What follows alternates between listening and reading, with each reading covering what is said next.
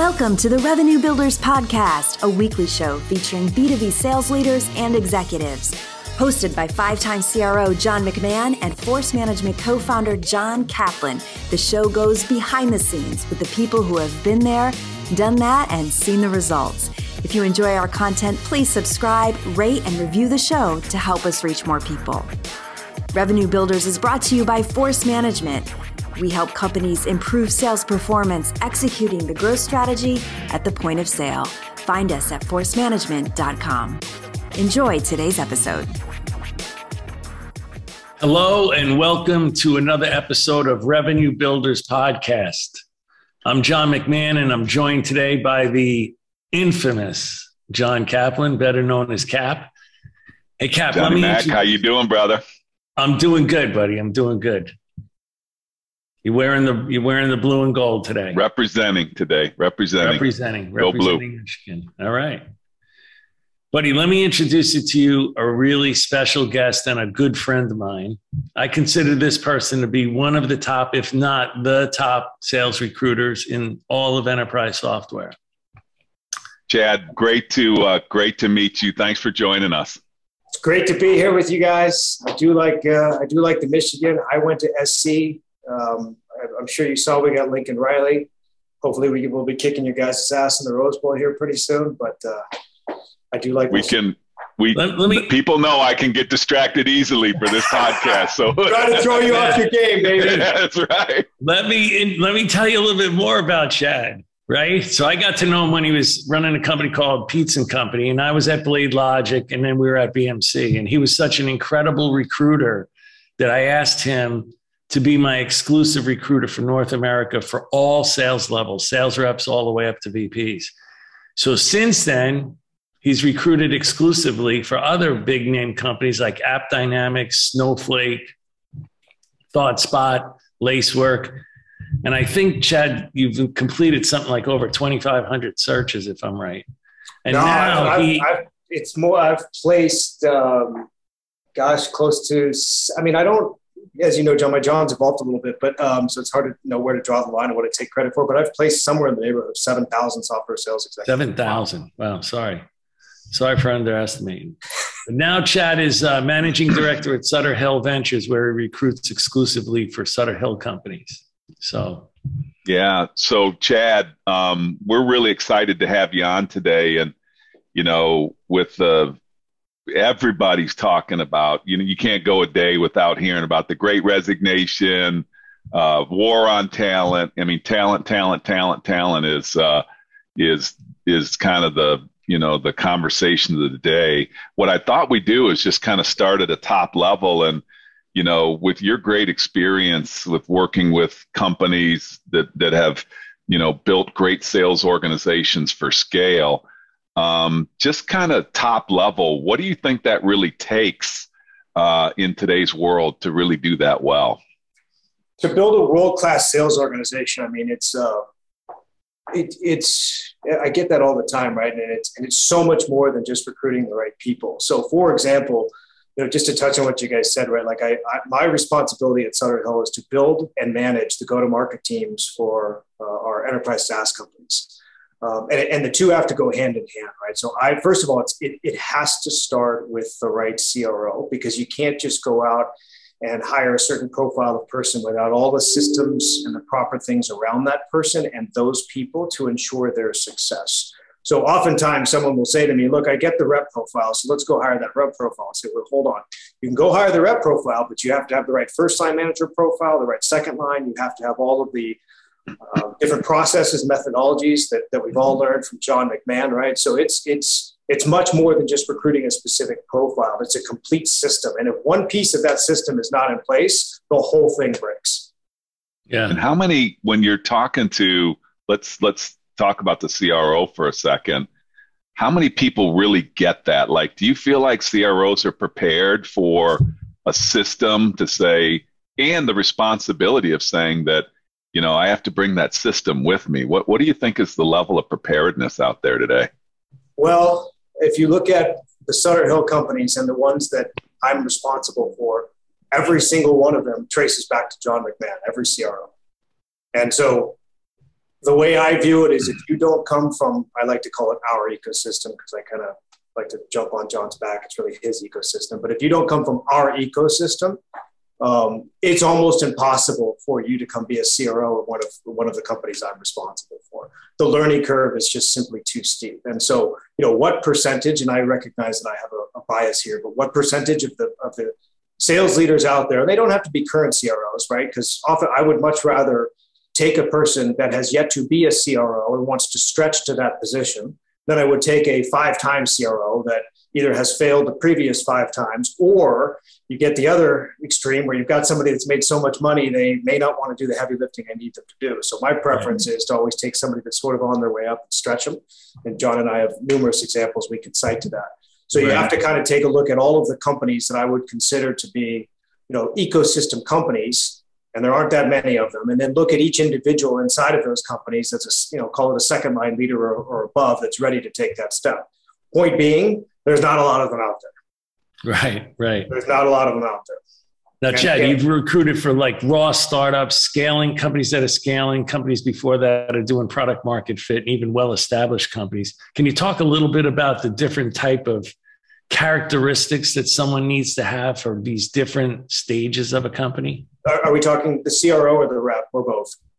I'd say, I'd say both. I, I think I've seen it's almost um, it's almost they almost have to have some of the same characteristics to survive let's say in a raw startup versus a very very well established company. I mean i don't know if anybody's opposed to me using specific names here but i mean i'm i'm, I'm happy to do that. Like if you if and if you guys don't think we should then tell me. I can i can be hypothetical. Go for it. Um, but if you take a look at a company john that you and i are both involved in a sutter hill company called observe right? So um, that that's an early stage company um, without getting into too much specifics. It's you know basically at the point where the product's ga and you know, this will be the first year we probably have demonstrable bookings and things like that. Um, we've right. got a guy in there by the name of Keith Butler. And the reason I thought Keith would be a great guy for that role is because Keith is someone that likes to get in there to figure things out, right? And so when Keith came, we couldn't say to him, hey, look, here's the finished product, here's who we want to sell it to, here's the ROI behind it, here's the persona, here's the ICP. Here, we couldn't tell him that. We didn't know right, that. Right. And so Keith had to get in here and work hand in hand with the folks in product and engineering. First of all, to figure out what we should be building, right? Because anytime you have a great group of engineers, and we have world class engineers at Observe, they know how to build great shit, but you have to tell them what to actually build that people have an interest in buying because they can go build some wonderful things. Then you get out to the market and find out the market has no interest in buying. Right. And so when you go this early, you have to have somebody that that wants to do things like that. And a lot of CROs don't, and they aren't capable of doing it. Chris Degnan, John, as you know, is another perfect example. Early days at Snowflake, we had no idea what we were building. So the 1st mm-hmm. couple of years is, I mean, we call it a sales job. It is a sales job, um, but it's different because you think of a sales job, you think of selling something. And when you go early like this, you're not really selling. No, you're, you're out not. there gathering data, if you will, to take it back to product and engineering. You're figuring out ICP, you're figuring out use cases, personas, all of that stuff. And that's a very different person than the person that, let's say, you're going to bring in at, at a company that's doing 100 million. The jobs are just completely different. Now, every once in a while, you can find a guy like Chris Degnan has the ability to do the full spectrum, but that's pretty rare. I actually think Keith has that ability as well. I think Keith is going to be able to take this thing at Observe all the way through but that's that again is pretty rare. Usually, it's a couple of different individuals because the job is so different as the company goes through its various stages of life cycle. Yeah, you see a lot of guys in raw startups can even get product market fit, maybe be there like another year just before they start to step on the gas to scale. And then they just absolutely don't know how to do that. So you need somebody else to help the company do that. How do you recruit that way, Chad, with the expectation um, in the open. I think a lot of what you're talking about here is expectations from the uh, from the company, from an executive point of view. So managing the expectations of maybe let's say a technical founder that has certain ideas about what sales should be.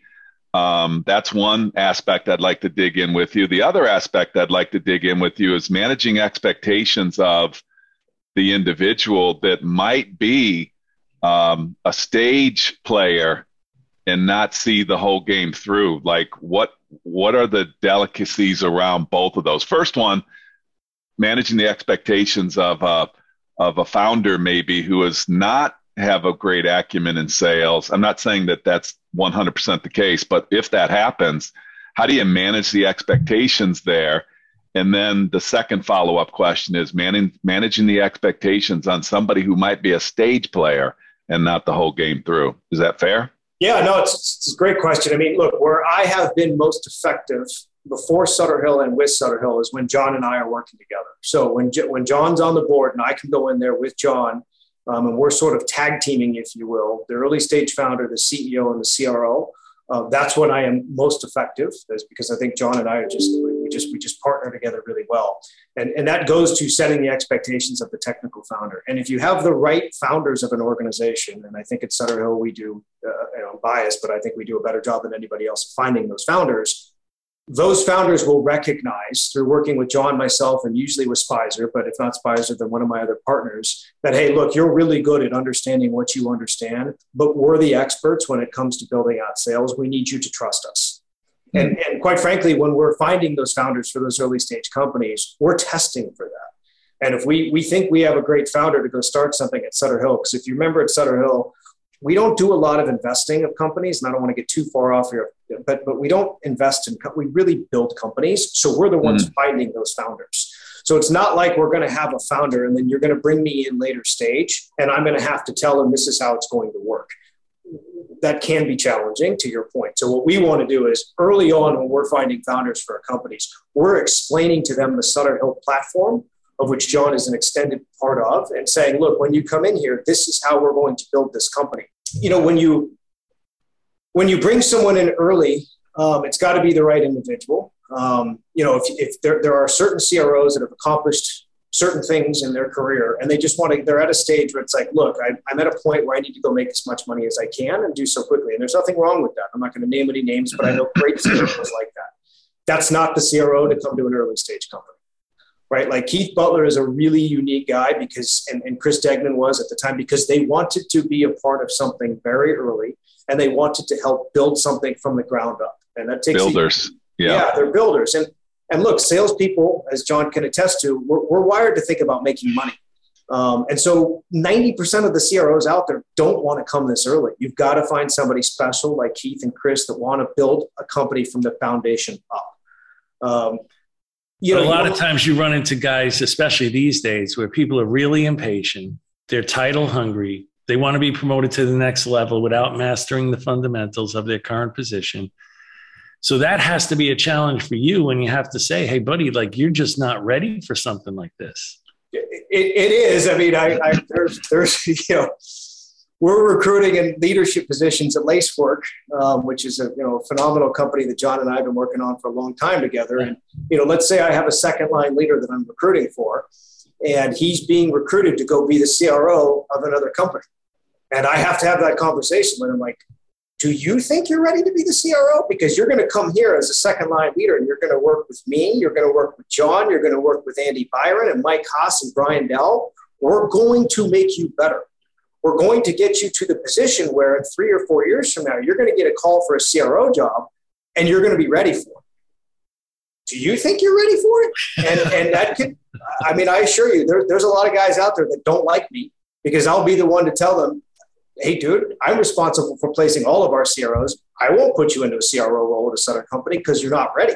I think you can get there. You're just not there now. So and you have in to have some ways you do. They totally. may be mad about it, but if they're really honest with themselves, they'll take that to heart and understand that they're just not ready for that type of thing. And, and, and to John's point, it's only gotten harder because people have recognized the success that that, that John slash my ecosystem have had, right? And so anybody that's ever worked for a company that's somehow tied back to John, because they're looking at you know, they're looking at Okta, they're looking at even companies like Medallia, App Dynamics, MongoDB, Lacework, Snowflake, Datadog. What do they all have in common? The CROs worked with John. And so people finally started to figure that out. And so now they start going, well, I can't get the top guys at those companies, but I'll get the guys that work beneath them. And by the way, they're probably great guys or gals, but that doesn't mean they're ready to be a CRO. But the rest of the market is now telling them they're ready to be a CRO. And right. so this, this challenge has only gotten harder as, as these guys have seen more and more success. So but isn't that about, true not just in a CRO position, but all positions where somebody sure. wants to? These days, I think the people are are really impatient. So they're a sales rep. They want to be a rep for a year, then they want to be a manager for a year, and they want to be a VP next. It's got well, to make always, it really difficult. I've, I've always found that, you know, looking in the mirror and helping people look in the mirror, like sometimes when you have these conversations, I can only imagine what it's like for you and Chad and John to speak to somebody and you'd want to give the answer if you were speaking to me you'd want to give the answer as like a badge of courage, like I can do this and I've done it before, versus the reality of is it something that's going to give me energy?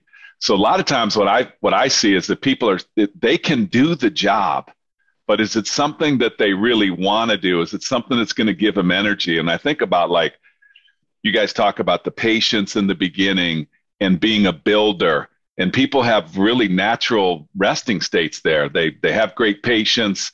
They are okay with the product not being at a certain level, and that they're going to interact with the with the market space to with a sales organization to really kind of build that. And then there's I don't know, Chad, is there like variations of that? Is it like from a builder to kind of a you know a process person to a driver, like a third stage of somebody just driving the playbook, so to speak? Is that is that realistic? Or is there are there stages when you think about that? Like sure. you're either a builder a driver or a what do you what do you see those stages as? Sure like um, there, there's a i'm going to leave the name out of it but um, the, you know there's a, a, cro candidate out there that i have a lot of respect for. And you know we have uh, a, a couple of earlier stage companies that i i felt very strongly he would be a wonderful cro for these companies that are you know, 10, call it 10 million in bookings, right? I thought it'd be wonderful for that role. He ended up taking another role for a company that was doing 200 million. Yeah. Not the right guy for that role. I would have, I, not the right guy. Doesn't mean he couldn't eventually get there, but he was not the right guy for that role. For 10 million, absolutely.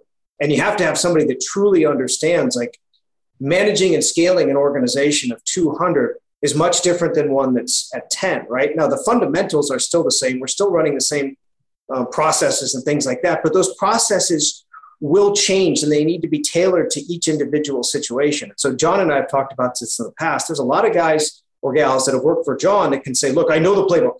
And they're going to take that playbook from wherever they learn that playbook and bring the exact same playbook to whatever company they go to. And it doesn't work like that, right? You bring the fundamentals of the playbook, but every time you go into a situation, it's a unique situation. So you're going to have to tweak and make changes to that playbook to, to uh, you know adjust, if you will, for the company that you're at, the market that you're in, the product that you're selling, mm. et cetera, et cetera.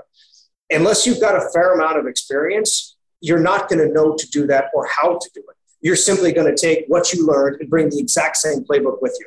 And you can do that early on. You can you can get away with that for a little while, right? You really can as you're figuring out what product market fit and all that stuff. But as it starts to scale, you've got to understand where to make changes to the, the, the playbook that you brought with you. Yeah, you know, you brought up a point that I have to mentor a lot of people on. So they become the first time CRO. Let's say these days, the majority of the CEOs are tech founders that don't really know how to sell. They're being, being influenced by a venture capitalist that's never scaled the company and doesn't really know how to do it. But they saw it at company A, so they believe it'll happen at company B, even though company B is different product, different customer, different messaging, different price points, different everything. And what you have to do is get these CROs that are first time CROs that thought that they wanted that job, but they don't see themselves kind of on the same level mm. as the CEO having a mono a mono type discussion. And now at the end of the day, sure, the CEO makes the final decision, but they have to voice their opinion as to what they think is the right way to go. And a lot of them just don't step up to that. So now it gets forced down their throat they know it's wrong. I've even had them tell me, I know it's wrong, but I'm, and they're still going to do it and not step up. So that's part of really, you know, making sure that you have a lot of confidence in yourself before you get into some of these positions. It, it's, it's, it's so true. Like you'll see a CRO and then the CFOs too. It's not just the CEO, the CFO. CFO, yeah. you know, the CRO it, it should be able to develop a productivity model you know, you guys know what that is without getting into that, but should be able to come up with a productivity model. John's done a, a, great job of creating that so that we can make you know sales somewhat predictable. And a productivity model, assuming that you've got the right inputs, is going to tell you approximately what you should be forecasting for the following year. You can roll that up to the CFO and say, look, my productivity per rep is going to be I don't know, 800 grand and we need to hire X amount of reps. And the CFO goes, yeah, that's great. But to get to the number that I want to roll out to the board, the investors, your productivity number needs to be 1.2 million. Or, uh, or we need to increase our gross margin. So now we're not going to hire as many salespeople. Right. But by the way, the number that we're going to roll up is still going to be the same. Yes. That, C, that CRO, what that CRO doesn't understand is he just signed his own death warrant. He's not going to get fired then, but 12 months from now, he's getting fired. Why is he getting fired? Because he allowed them to set expectations that can't be met because there's expectations based on a wish, not based on reality. And to John's point, if the CRO doesn't have the gravitas to have that organization, or if John and I aren't involved because we, you know, we will prevent that from happening, that yeah. CRO is toast. And it happens all the time because you have first time CEO, first time CRO. Their ramp time for a sales rep is six months. All of a sudden, it's November. The CEO meets with the board and almost gets told this is the number you're going to do and let's say it's you know 30 million but the cro has 10 reps and he gets told next year you're going to do 30 million he was never involved in it. There's no way to ramp these guys quick enough. Here comes the attrition. They burn the money. They never make the 30 million and the guy gets fired. And he got fired mainly because they didn't step up but more importantly the cfo and the ceo are really incompetent in planning right? There's so a, you guys you guys are bringing up a great a great thought process for me is if I'm listening to this podcast and I am either aspiring to be a CRO someday or um, am a CRO and I'm looking for new opportunities in this marriage, if you will, between a great opportunity and a great candidate. What are some of the things that I should be considering as it relates to stuff that I should know beforehand? Johnny, I know you're big on ideal customer profile and and um, and, and and that whole conversation that we've had several times. Chad, are, so, are there some other things that you see of where the CEO, CFO, CMO, uh, and if especially like first time CEOs and uh, you know newer CROs, are there some things that people should be thinking about? Are these are table stakes of things for me to understand before I get involved in this company? So just to clarify, are you saying if you're a CRO candidate, these yeah. are questions that you should be asking before? Oh, for, yeah. Yeah. Do you have some insight into that? Like what's what's common on the plate right now? Yeah. So set all the market stuff aside. Let's just assume the candidate's done the due diligence on the market, the size of the market, people that have founded the company, they've done their due diligence on the product. So all of that, let's just say is there because yeah. that is table stakes as to whether or not you want to join a company. Yeah. To your point, if I'm a CRO and I'm going to meet with the CEO, I want to first of all make sure that you are giving me full autonomy to run my sales organization the way I want to run my sales organization. And and that's that's a bigger ask than one might think, right? Well, I think, for example, as a CEO, that BDRs and inside sales should roll the marketing. You shouldn't have. well, yeah, that's yeah. interesting. Yeah. They have a number, right? Mm-hmm. Am I responsible for that number? Yes, you are. Oh, I'm responsible for the number, but I don't have any control over the people that are actually mm. going to deliver that number. Mm. Huge red flag, right? So you want to make sure that they're going to give you the autonomy to run the organization. And if you're responsible for the outcome, you have to be responsible for the inputs.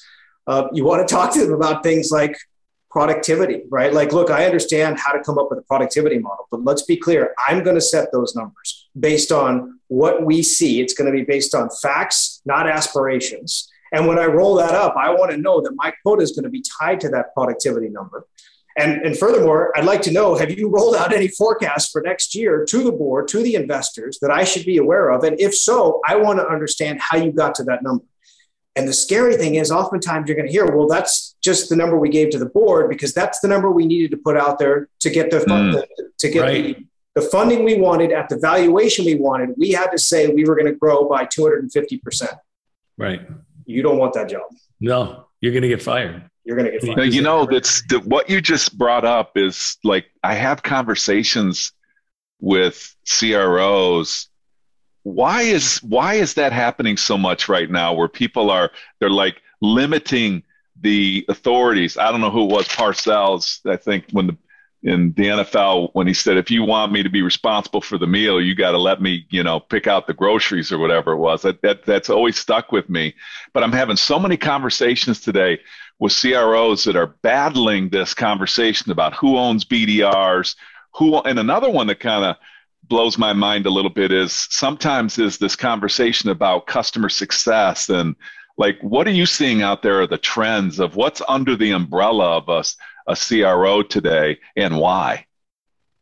I, I, think we kind of touched on one of them. You're seeing people get calls for CRO jobs that aren't ready to be CROs. And so yeah. as they're interviewing, they don't know to qualify for the stuff that we're talking to qualify. They're just happy yeah. to job.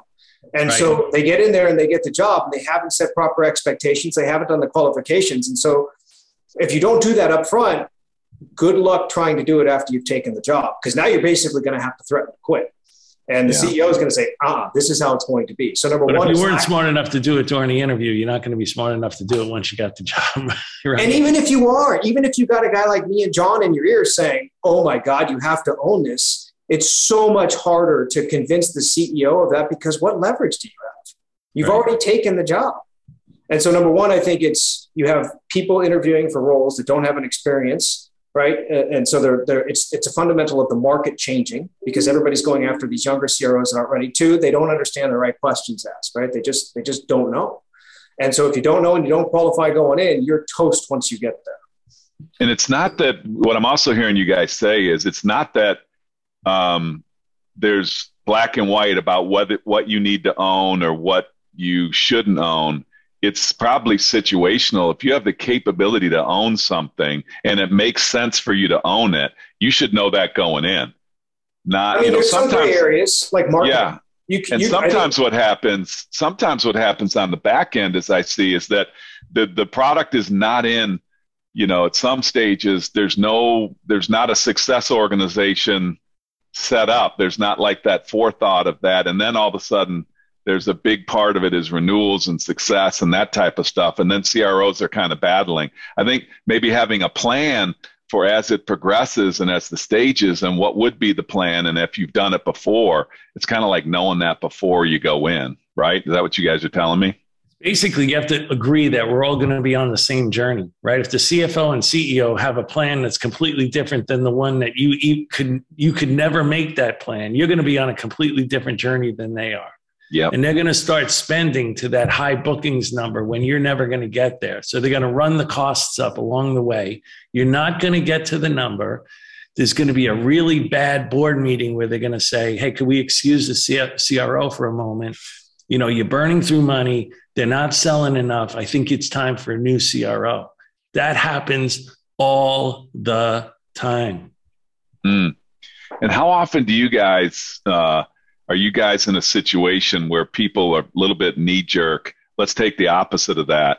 And the patience, we've talked about it from the candidate or from the CRO's perspective. Are you ever giving advice to the companies and the leadership teams about the patience? Like how easy it easy is it to say, you know, a knee jerk reaction, shoot him or shoot her, or like, I mean, there's a lot of conversations like that. And not to get graphic, I don't mean shooting anybody, but you know get them out of the role. And and how often are you guys dealing with that where there's there's impatience on the other you side? It, it's too late to do anything about it. The, everybody agreed to the plan. And um, but people were on different journeys to get to that plan. And it's over for the poor cro so, so can we switch yeah. gears just a little bit to yeah. like more like uh, for the audience just like you know kind of the basics of some of the recruiting stuff. So one of the reasons that I've always loved Chad is when we sit down and we we put together what we call a position profile. The reason Chad's such an incredible recruiter is he brings me only people that fit that position profile. Otherwise, you think, well, why do I have a recruiter to help me, right? If they're bringing me something different and wasting my time. But Chad, why is it that so when a lot of companies I go into, they ask for advice, they don't even have even a one pager on what the position profile is. Why is that? Because they don't know. I mean, they don't understand the nuances of of selling software. They oh, the guy's a software sales rep. Listen, selling software for Oracle and selling software for a ten million dollar ARR company, that's not the same job. Well, they both sell software. It is not the same job. One guy's playing football, the other one's playing basketball. And they just, well, we just need athletes. No, you're a basketball team. You need basketball players, right? So if, if just to take that a layer deeper, like what, and I'm not crapping on the guy at Oracle. What's the guy at Oracle doing? Right? He's going out and selling some Oracle product into an existing Oracle account. right? Basically, saying, look, you're about to do a renewal. You're going to spend 10 million. Let's make it 12 million. I'm going to throw this shit in. Fine, there's value in that for Oracle. But my guy at a $10 million company is going out there banging on doors, trying to get into accounts that don't understand, don't, don't know who the company is he works for, probably right. don't have budget for the shit that he's selling. And they may not even know they have the problem he's trying to solve. That right. is so different than what the guy at Oracle is doing. But most CEOs, shit, most CROs don't even understand that. I can't tell you how many times I go, listen, um, this is what my company does. And I want to go hire guys that under guys or gals. And by the way, just so I don't have to keep saying that, guys is a unisex term to me. Yeah. Uh, so I'm going to go hire guys that understand my space. Oh, well, that's great. I, you know, the guy's not knocked on a door in 10 years, but he knows your space. So that's wonderful. If you're going to go hire another sales rep to actually penetrate the account, then eventually that guy will add some value. But you know why he's not going to add any value? Because he's never going to get you into the accounts to begin with. Right. Because he doesn't have the skill set. He, he, doesn't. Or even if he has the skill set, he doesn't have the willingness. Mm, Working right. for a, a, a, an early stage company that John and I involved with as a sales rep is probably the hardest job in all of software sales. Totally. Totally. Yeah. Now, it's also the one that you'll get the greatest rewards out of in terms of, you know, not only economically, but in terms of your career growth and your future, but it is the hardest job to do. Yeah. Now, Chad, with the war on talent, because, you know, like 20 years ago, there might have been like 50 software companies in the world. Now there's 50 software companies in a 10 square block area of San Francisco. So everybody's looking for reps. Everybody's looking for, you know, leaders and stuff. So when you're looking at, you want to recruit from a company, the company you have is a strong company. The company over that you're trying to recruit from is a strong company. The pace almost kind of the same. How, what are you doing to sell the opportunity and bring that person from the strong company into your strong company?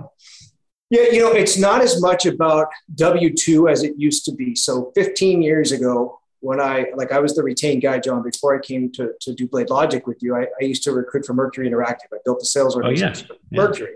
Yeah. And and even AppDynamics, quite frankly, what we had at AppDynamics was everybody was making a bunch of money, right? And so it was like, look, my average rep here is making $357,000. If you're in the top 20%, you're making 700 grand, top 10%, you're making a million bucks. I mean, there was more to it, but that was the hook. You're going to come here and make more money. Um, it's different now because a it's it's just a different market um, but there's different things to sell now so let's take lacework as an example right if you look at lacework lacework outside of snowflake is the fastest growing saas company that i've ever seen so you're talking about what makes this company so unique? Well, we have growth, it's 300%. We have a market that is absolutely massive. We have executives that understand how to build a product, and you have Sutter Hill in there, and you have a John McMahon ecosystem company where you're going to get developed. So you're talking about all of this macro stuff about why this is such a unique opportunity and a unique company, and you're talking about career development, and of course you're talking about equity. We spend far more time selling equity for Sutter Hill companies than we do selling the opportunity to make money. Because candidly, I think the W two is is interchangeable amongst most of these companies, right? If you're really focused on W two and that's what you want to do, then you should go to a big company because you can go to Salesforce.com and make four or five hundred grand a year, and you're going to probably not work quite as hard as you are coming here. So if that's truly what you're focused on, then you're not a great candidate for me. Right. So you're selling the career opportunity, you're selling the men- the education you're going to get and the mentorship you're going to get from the people surrounding you, and then you're selling the equity, and yes. that's what has to bring these, this person over. And if it doesn't resonate with them, they're probably not the right people. Right? 100%. They're not the right a much people. finer point on it than I did, yeah. but that's that's spot on.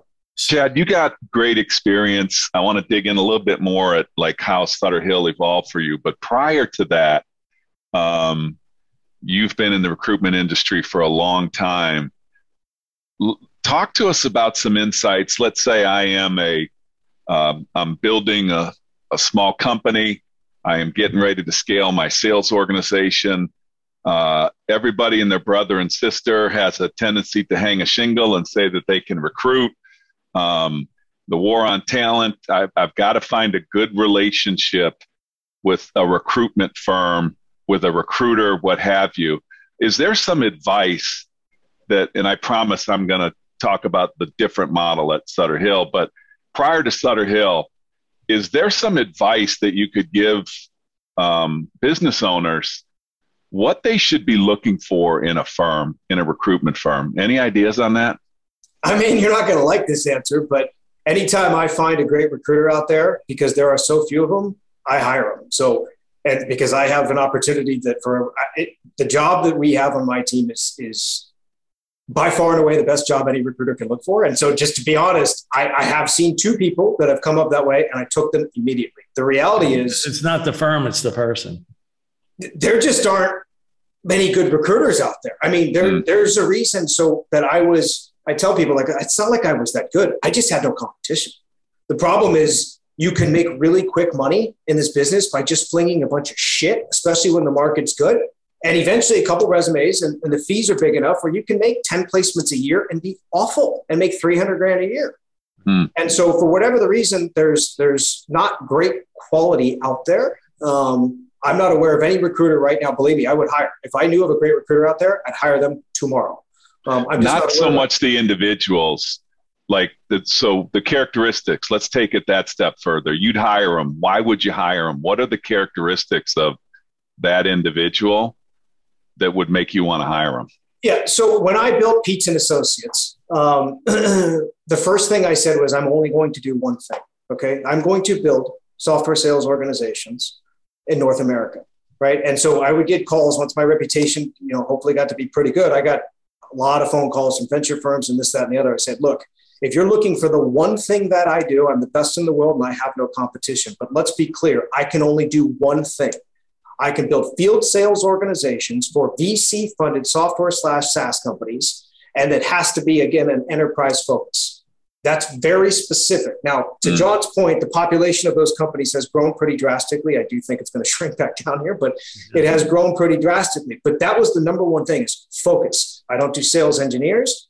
I don't do marketing. I don't do inside sales. I don't mm. do any of that shit. I will find your CRO. I'll, I'll scale the organization beneath that person, but that's it.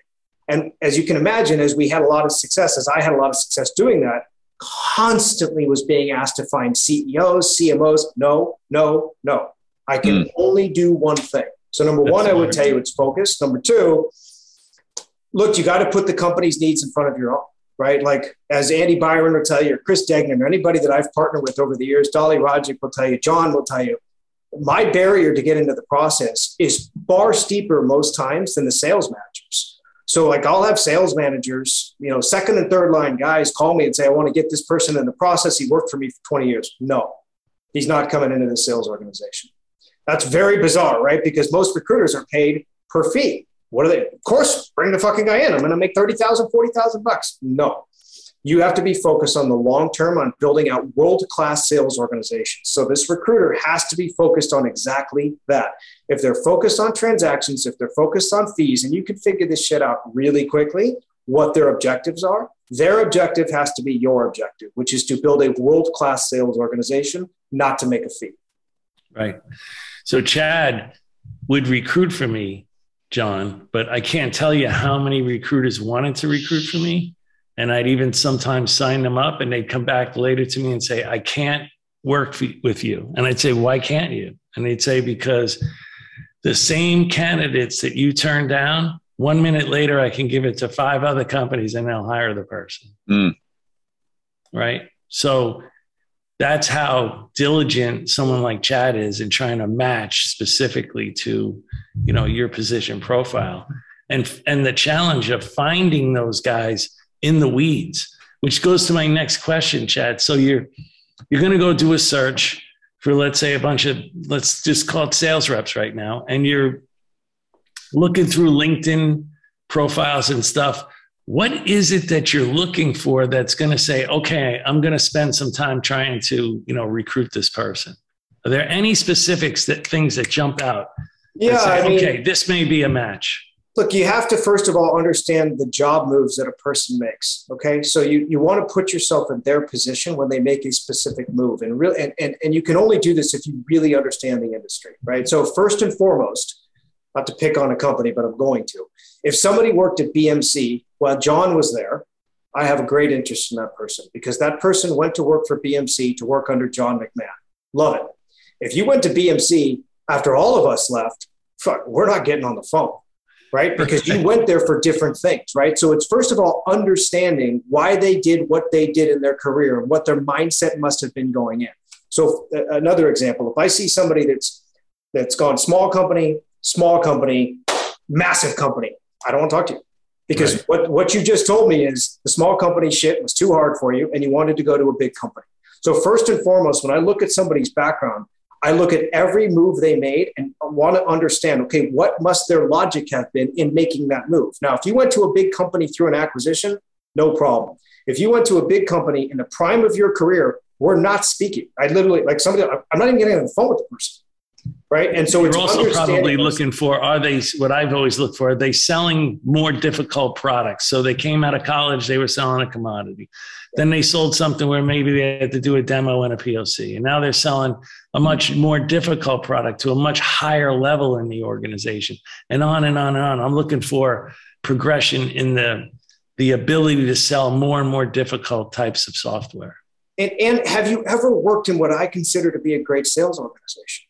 Right. So if I look at somebody's background, and I, I don't want to call out companies here, but they have three companies in a row, all of which I believe have shit sales organizations you're not you're not coming to one of my companies because you've never seen it like this and, and you've been surrounded by mediocrity and you were clearly comfortable with it because you went to three companies in a row that were mediocre right so it's just understanding all of that contextual stuff and again probably the first thing i look for though to answer your question is have they been responsible for going out and get bringing in net new logos and mm. doing pg if i don't see that they've been doing that right in their current job and the previous jobs before that it's, right. it's done. We're moving on. Okay, so now Check. you get the candidate. Sorry, John. One more follow up on yep. uh, what yep. we were just talking about. So now you get the candidate. You look through there. You see good career progression, good company progression. You get the candidate on the phone. Now, give me the top three things you're looking for immediately once you get them on the phone. Well, first and foremost, I, I you know you want to understand why they've done what they've done. So you know you go through all that. Now, to be clear, I don't do rep searches anymore, right? So it's been a long time since I've had, thankfully, had one of those you can remember this stuff in your sleep. So just for the audience, if, if yeah, so look, sales reps. It, the, the, first conversation, to be clear, John, is is is a is a sales. So when my guys get on my my team right now gets on the phone with a candidate, it's a hundred percent selling, right? So in the first conversation, it's selling. Then you're going to set up a second conversation. That second conversation, they better come back with some really good questions right? They better have the type of questions that I want them to ask. Talk to me about the market, talk to me about the sales leadership, talk to me about things like that. You know, if they say, well, you know, talk to me about um, their vacation policy. Yeah. Um, or talk to me about um, all of the things I read on Glassdoor. Mm, we're probably not going anywhere. So to answer your question, number one, is the questions that they ask. Number two, it's what are they looking for, right? Like, and if they don't talk to me and say to me, look, I'm looking for career development, I want to get better. I want to continue to grow my career, not just monetarily, but I want to get to continue to get better at my craft, not just just to be promoted because everybody wants to be promoted. I just want to get better. I want to be a better sales rep than I am today. And then yes, eventually I want to move up, but that's important to me. I want to be in the and they want to have to ask questions about the market that they're in, the product that they're in, the sales, you know, the people that they're in, et cetera, et cetera. So a lot of it is about the questions that they are asking me more than it is the questions that I'm asking you. I mean, there's basic shit like, you know, tell me about how many new logos you brought in. Tell me about why you made this job move. Tell me about your performance against quota. Th- those are table stakes. You're going to get through all that. I get a lot more out of the questions that they ask me. Yeah, absolutely. It tells you the, the level of homework that they did and the level of depth that they're looking for in their next opportunity. Exactly. For sure. For sure. Last big topic I have, gentlemen, is this, this, uh, VC model that has evolved over the years of value added services. Um, and so, Chad, you know, seeing that you're with Sutter Hill and looking at your background and seeing, you know, now you're with Sutter Hill, it it really is a trend of these VC firms to go the extra mile of value added. Money is money. There's a lot of money out there for firms to be able to get access to, for companies to be able to get access to. Um, it's it's a pretty cool value proposition that's developed, and you obviously have created a great one at Sutter Hill. Uh, if I'm a CRO and I am potentially in my mind a good free agent, and I'm thinking about where I can go, I'm confident in my skills. What is the advantage of going with a firm like yours uh, the way that you look at you're not just looking at a CRO for one particular, they're coming into your stable, so to speak. Can you talk a little bit about that change in value proposition? Because it's a really good heads up. I ask that to people. Well, how are you getting recruited? And it's a big difference if the if the money behind the company is recruiting you, that's a huge advantage versus you just getting recruited in some other way. Does that question make sense? Yeah, I mean, I'm not aware, and I'm not trying to dump. I, I don't believe so. I don't. We don't have any competition because we don't. Our model is so different, right? So these other venture firms are writing checks, and that's effectively what they're doing. They're writing checks, and I'm sure, you know, Andreessen and some of those other folks. I, am sure there's some value-added services in there. You know, my, my experience is where they truly start to add value is in later stages, like companies like Sequoia um, can, can get you in touch with really great people. I'm not aware of any other venture firm that actually has the ability to help you run the organization. And let's be clear, if, you're going to come to a Sutter Hill incubated company, we're going to help you run the company. Right. And you have to recognize, and hopefully that you do, that we are the best in the world. And Sutter's very much like me. It's one of the reasons I'm here. We are very focused, right? Like we'll tell you, we are the best in the world at building infrastructure SaaS companies. Do we do other things? Yes, but that is where we we we we focus. That is what we do better than everybody else, and we're focused on doing so. So when I go and recruit a CRO to one of our companies, candidly, it's as much, if not more, about joining Sutter Hill and our portfolio of companies than it is about the company itself. Right. And so some of these things John and I were talking about, right? If you've got somebody that's got some experience, every CRO has been in a situation where the CFO or CEO just doesn't get it. They don't understand sales. They don't understand productivity models. They don't understand what the numbers should be. They're, they're forcing them into taking things they don't want to do. Every CRO has had to fight those, those battles. If you come work with a Sutter Hill company, that just simply doesn't happen, right? Because all of our all of our CEOs get it because we get it. And because we're in there each and every day fighting those battles. And they all know that. I mean, if you look at some of the folks that we've brought in, the opportunity to work with myself, Mike Spicer, and most of the time John McMahon, most CROs are now recognizing that is a CRO job unlike any other in the world. Sutter Hill is the most pro sales venture firm that's ever existed. Look, I mean, look at me, right? I'm I had other offers to go join other venture firms that John is aware of that I, I didn't even consider.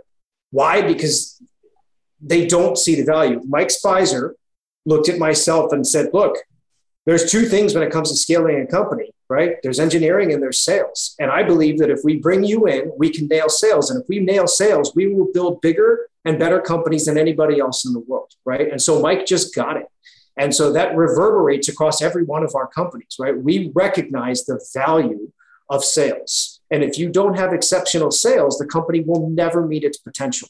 And I'm not sure that there's any other venture firm out there that truly recognizes that. And even if they recognize it, there's not much they can do about it.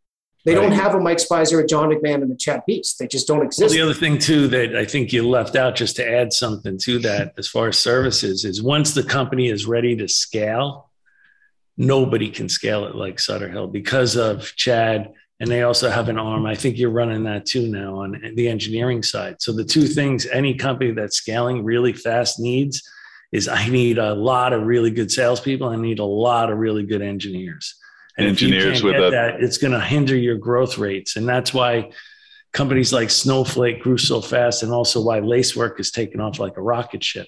For, the, for less than zero percent unemployment in the engineering field, so that's a that's a tough task to uh, to be great at. So no, John, it's a great point. I mean, look, we put 500 salespeople into Snowflake, um, and as I like to remind Frank and, and those guys, the guys we put in are still running that sales organization today. Um, you know, most of our people are so not only do we scale, but to John's point, it's quality. We put 300 people into Lacework, right?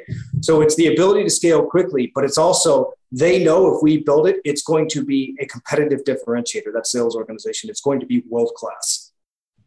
Awesome. Hey Johnny, I'm uh, I'm getting ready to do a wrap up here. Is there anything that we didn't talk about that you wanted to talk about? There's Chad. tons of things we didn't talk about with Chad Peets, man. We could have yeah. this conversation for hours and hours and hours, but you know, we were we were lucky enough to get an hour on Chad's calendar and we're taking it. So I think it's man. time for you to do a little uh, rapid fire with the man. Yeah, dude. So Chad, let me just get some great takeaways. First of all, thanks for spending the time.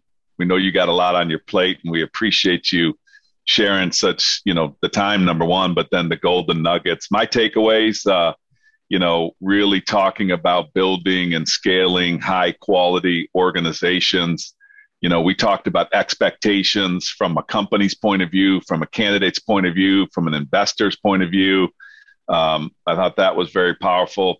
Something that stuck out to me was, you know, the logic of the moves is something that I wrote down is that everybody should be prepared to talk about the uh, the logic of the moves, and then the the the basically the cultures uh, that you've been a part of, and be very protective uh, when you go and join something because you will be responsible for the culture that you were a part of uh, at your at your next role. So thanks for those great takeaways. We have a little thing that we like to do at the end here that just kind of make it fun and uh, little rapid fire questions if if you're ready. Bring it. All right. Uh, ideal day off of work. Well, there's an off chance my wife may listen to this, although I think it's unlikely, but she might. So it's spending a day with my wife and children. There you go. Politically right. correct. Well right done. Answer, Chad. Well done. The sign Favorite of a very meal. intelligent man. Favorite meal?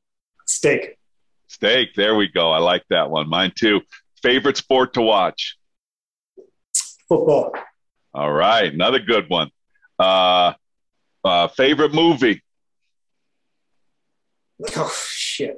Come on. Dig deep. Uh, you know, it's coming too quickly. You know, I uh, I watched Wall Street, the original Wall Street, a hundred times as a kid.